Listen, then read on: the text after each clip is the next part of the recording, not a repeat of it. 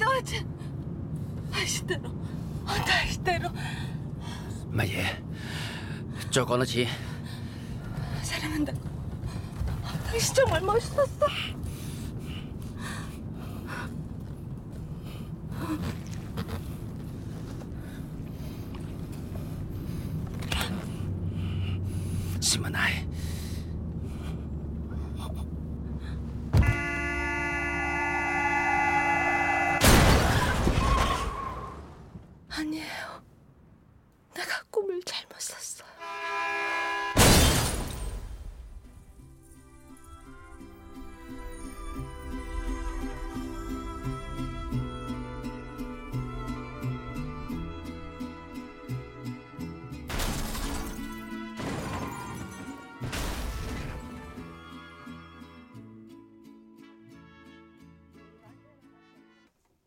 8월 22일 월요일 FM 영화 음악 시작하겠습니다. 저는 김세윤이고요. 오늘 첫 곡은요. 영화 도둑들에서 라드로나 방준석의 노래였습니다. 이게 10년 전 영화네요. 벌써 2012년 작품이고요. 최동훈 감독의 영화죠. 오늘 들려드린 장면은 임달화 배우가 연기한 첸이라는 캐릭터하고 김혜숙 배우님이 연기한 씹던 껌 이 두 사람이 러브라인을 담당하고 있습니다. 이 영화에서 함께 탈출을 시도하다가 음, 그만 첸이 총에 맞게 되죠. 그러면서 미안하다라고 얘기했더니 씹던 껌이 그러잖아요. 아니에요. 내가 꿈을 잘못 샀어요. 라고 하는. 아, 영화를 보신 분은 기억할 만한 음, 장면을 오늘 함께 들었습니다. 이 영화에요. 이정재 씨도 나오잖아요. 뽀빠이라는 역할로. 그래서 바로 이 배우, 임달화 배우를 만난 게 이정재 배우에게는 중요한 분기점이었다고 해요. 그 전까지는 나는 그냥 배우지, 뭐 그냥 배우 일만 하면 되지라고 생각했는데 임달화 배우랑 이런저런 얘기를 하다가 어 약간 좀 충격을 받았대요. 임달화 배우께서 나는 뭐 지난달에는 음 배우로 어떤 영화에 출연했고 또 그 지난달에는 감독으로 뭐 내영화 연출했고 또 뭐 몇 달 후에는 제작자로 또 내 영화를 제작하고 뭐 이런 얘기를 막 하더라는 거예요. 어, 그래서 아, 이 사람은 영화인이구나. 영화인이라면 역할이 무엇이든 자기가 좋아하는 영화를 할 수 있으면 되는 거구나. 내가 꼭 배우라는 역할에 나를 가둘 필요가 없구나. 이 생각을 했대요.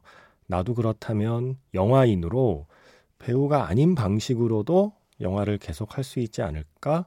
그래서 연출을 한번 해보겠다는 마음을 그때 품었다고 하더라고요. 바로 이 영화.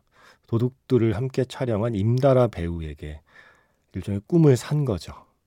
근데 꿈을 잘 샀습니다. 씹던 껌은 잘못 샀다고 했지만 뽀빠이는 꿈을 잘 샀습니다. 그래서 그렇게 해서 시작한 연출의 꿈을 키우고 키워서 이번에 드디어 헌트라는 영화 로 감독 데뷔를 했는데 지금 뭐 많은 분들이 보셨잖아요. 놀랍지 않나요?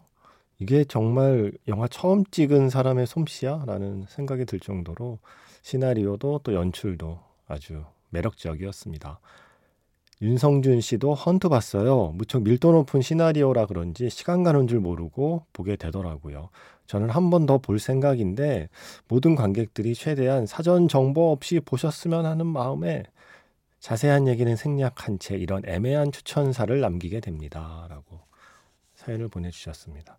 그러니까요. 이거는 어쨌든 첩보물의 그 형식을 갖고 있어서 어, 정보를 최대한 모르고 보는 게 재밌습니다. 그리고 일단 안 지루합니다. 제가 올해 여름에 개봉한 한국 영화 빅포 중에서 저에게는 가장 시간 가는 줄 모르고 본 영화였어요. 헌트. 그 빅포 중에 한 두 편 정도는 시간 가는 줄 알고 봤거든요. 그런데 이 영화는 정말 시간 가는 줄 모르고 재밌게 본 영화입니다.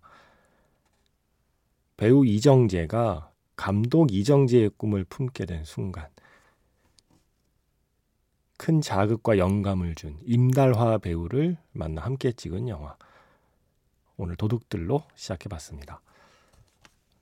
문자번호 샵 8000번이고요. 짧게 보내시면 50원, 길게 보내시면 100원의 추가 정보 이용료가 붙습니다. 스마트 라디오 미니, 미니 어플은 무료이고요. 카카오톡 채널 FM 영화 음악으로도 사연과 신청곡 많이 남겨주세요. 소년 시절의 너에서 Fly였습니다. 요요샴의 노래. 아, 오랜만에 듣네요. 어, 이 영화를 연출한 증국상 감독도 배우잖아요. 그래서 도둑들에 함께 출연하죠. 임달화 배우 옆에 함께 어, 다니는 조니라는 역할을 연기했습니다. 어, 그러고 보니 이 도둑들 출연진 중에 나중에 감독이 되는 배우가 많네요. 바로 이 진국상 배우, 이정재 배우, 그리고 김윤석 배우님도 미성년 찍었잖아요. 어, 감독의 산실이었네요, 도둑들이. 네. 안녕 나의 소울메이트와 소년 시절의 너를 연출한 진국상 감독 겸 배우. 역시 도둑들에 함께 출연했었습니다. 음, 4176번 쓰시는 분. 문자 처음 보냅니다. 저는 눈으로만 영화를 봐서 그런가? 영화를 봐도 영화 음악은 별로 생각나는 게 없는데 어, 청취자분들 정말 대단하신 것 같아요 하시면서 어, 그나마 제가 제일 기억에 남는 영화 음악 귀여운 여인의 Pretty Woman 신청해 봅니다 라고 하셨어요 눈으로 잘 보시면 되죠 뭐 그리고 기억하시네요 귀여운 여인의 Pretty Woman 이게요 양이 중요한 게 아닙니다 뭐 세상 모든 일은 뭘 많이 알고 많이 기억한다고 꼭 뭐 중요하고 좋은 건 아니죠. 하나를 기억해도 오래 기억하는 것도 저는 중요하다고 생각해요. 4176 쓰시는 분께는 이 영화의 이 음악이 꽤 오랫동안 잊혀지지 않나 봅니다. 아, 영화 음악에서 오랜만에 들려드리네요. 신청이 안 들어왔었는데 덕분에 이 좋은 노래 듣게 되었습니다. 4176 쓰시는 분. 같이 들어요. 영화 귀여운 여인에서 로이 오비슨의 Pretty Woman. 제가 선곡표에는 세 곡을 이어 듣는 걸로 골라놨는데 마지막에 한 곡을 더 붙이고 말았네요. 네. 이유는 곧 설명드리겠습니다. 자, 먼저 귀여운 여인에서 로이 오비슨의 Pretty Woman 4176번 쓰시는 분의 신청곡이었고요. 이어서 마빈 게이하고 테미 테럴이 함께한 노래예요. Ain't No Mountain High Enough. 음, Stepmom을 떠올리는 분도 있을 거고 또 최근에 Guardians of Galaxy를 떠올리는 분도 예, 있겠지만 예, 혀가 꼬이네요. 저는 부에노스 아이레스에서 사랑에 빠질 확률이라는 영화를 떠올리면서 선곡했습니다. 이 영화 재밌거든요. 이거 잘 모르시는데 어, 아르헨티나판 접속 예, 뭐 요 정도로 설명하면 될까요? 부에노스 아이레스에서 사랑에 빠질 확률. 잠깐만요. 사랑에 빠질 확률 맞죠? 제목이 복잡해서 좀 이따 찾아볼게요. 그리고 이어서 영화 데싱 뉴드에서 데싱 뉴드, 또 원더스의 노래요. 톰 행크스가 직접 연출을 했습니다. 오늘 직접 연출한 배우 이야기 많이 하게 되네요. 바로 그 영화 데싱 뉴드의 데싱 뉴드까지. 요 노래까지를 선곡했는데 이 데싱뉴드에 이 노래가 나오는 아주 인상적인 장면이 있죠. 이 원더스 멤버들이 라디오에서 자신들의 노래가 처음 나오는 걸 확인하는 순간 그게 어디 가전제품 매장이었나요? 그 매장에다 모여갖고 라디오 크게 틀어놓고 막 춤추고 기뻐하고 막 그런 그 풍경이 있어요. 저는 그 풍경이 너무 예, 너무 좋아 보였거든요. 그 장면을 떠올리면서 음악을 듣다 보니 저도 모르게 영화 Reality Bites의 그 편의점이 떠올라 버렸습니다. 라디오에서 나오는 노래에 맞춰 함께 어떤 그들만의 시간을 만들어내는 청춘들의 한 장면. Reality Bites를 또 빼놓을 수 없잖아요. 데싱뉴들은 가전제품 매장이었고 Reality Bites, 위노나 라이더의 청춘 스케치라는 이 영화에서는 편의점에서 라디오에서 나오는 노래에 맞춰서 춤추고 따라 부르고 그러잖아요. 바로 그 노래입니다. My Sharona, 더 낵의 노래까지 좀 신나는 락큰롤로 이어갔습니다. 그리고 이거는 희수 씨께서 오래전에 보낸 질문인데 제가 까먹고 있다가 이 제가 전에 말씀드렸지만 이 사연과 신청곡을 제가 언제 쓸지 몰라서 다 담아놓다 보니까 이게 거의 100페이지 가까이 넘어갔거든요, 지금. 이 문서 페이지가. 그 감당할 수 없는 반려동물을 키우는 걸 애니멀 호더라고 그러잖아요. 제가 약간 감당할 수 없는 사연을 이렇게 쟁여두는 사연 호더가 되어가고 있는 것 같습니다. 그래서 어디 이렇게 구석에 숨어 있던 밀리고 밀려서 구석에 숨어버린 질문을 우연히 또 찾아냈어요. 너무 늦게 이걸 해결해 드립니다. 여기가 무릎이 닿기도 전에 20년 묵은 궁금증까지 다 해결해 주신다는 그 유능한 작가님 댁이 맞죠? 소문 듣고 왔습니다. 어, 주말에 TV에서 영화 더 킹을 하더라고요. 지난번에도 찾아보려고 시도하다가 못 찾은 노래가 있습니다. 주인공 태수, 조인성 씨가 부잣집 딸, 김아중 씨겠죠?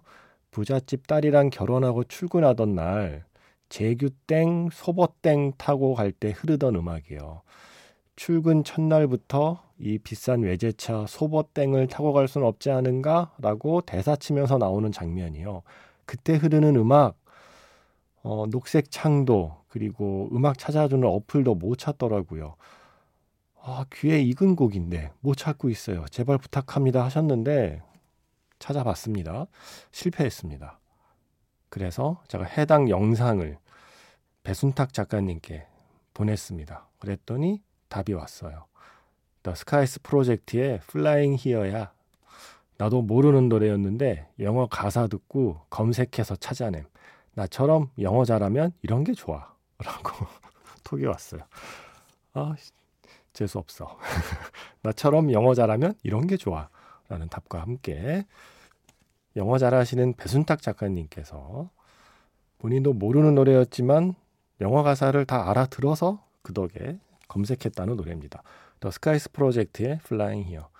제가 그래서 fact check 해보니까 그 노래 맞습니다. 그래서 어, 제가 찾은 게 아니고 배순탁 작가가 찾아냈습니다. 어떤 곡인지 다른 분들 궁금하시죠? 예, 한번 같이 듣고요. 이어서 정윤경 씨의 신청곡으로 이어갈게요. Coldplay의 Yellow 신청하셨네요. 이렇게 두 곡 듣고요. 영화 자판기에서 만나겠습니다.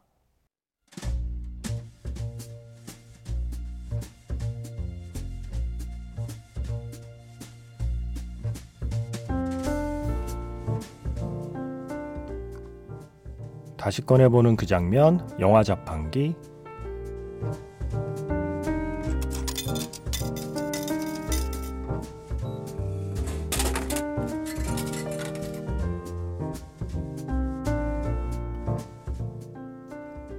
다시 꺼내보는 그 장면, 영화 자판기. 오늘 제가 자판기에서 뽑은 영화의 장면은요, 영화 족구왕의 마지막 장면입니다. 뜨거웠던 족구의 계절이 끝난 뒤, 다시 일상으로 돌아간 캠퍼스. 교내 방송 DJ가 시를 읽어주고 있습니다. 윤준경 시인의 나 다시 젊음으로 돌아가면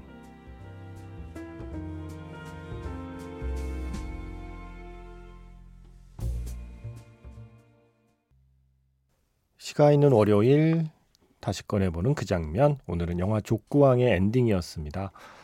마지막에 이 모든 사건이 끝난 뒤에 대학교 교내 방송 DJ가 윤중경 시인의 나 다시 젊음으로 돌아가면 이 시를 읽고 나면 어, 그 DJ의 정체가 밝혀지고 네, 바로 페퍼톤스가 직접 출연합니다. 자신들의 노래를 소개를 하죠. 청춘. 그러면서 end credit이 시작이 돼요. 나 다시 젊음으로 돌아가면 사랑을 하리. 머리엔 장미를 꽂고 가슴엔 방울을 달고 사랑을 하리. 이런 내용의 시입니다.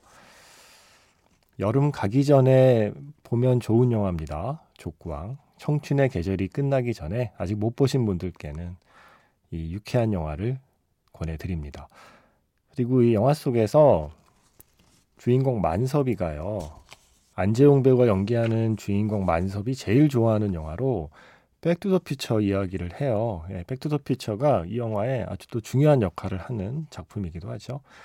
마침 또 3449번 쓰시는 분께서 이 백투더퓨처의 메인 테마를 신청하셨습니다.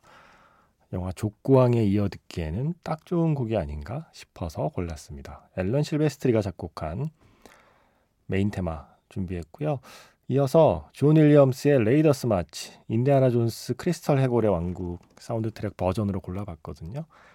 자, 이 두 곡 들으면서 음, 어릴 때 추억으로 좀 돌아가 볼까 싶어요.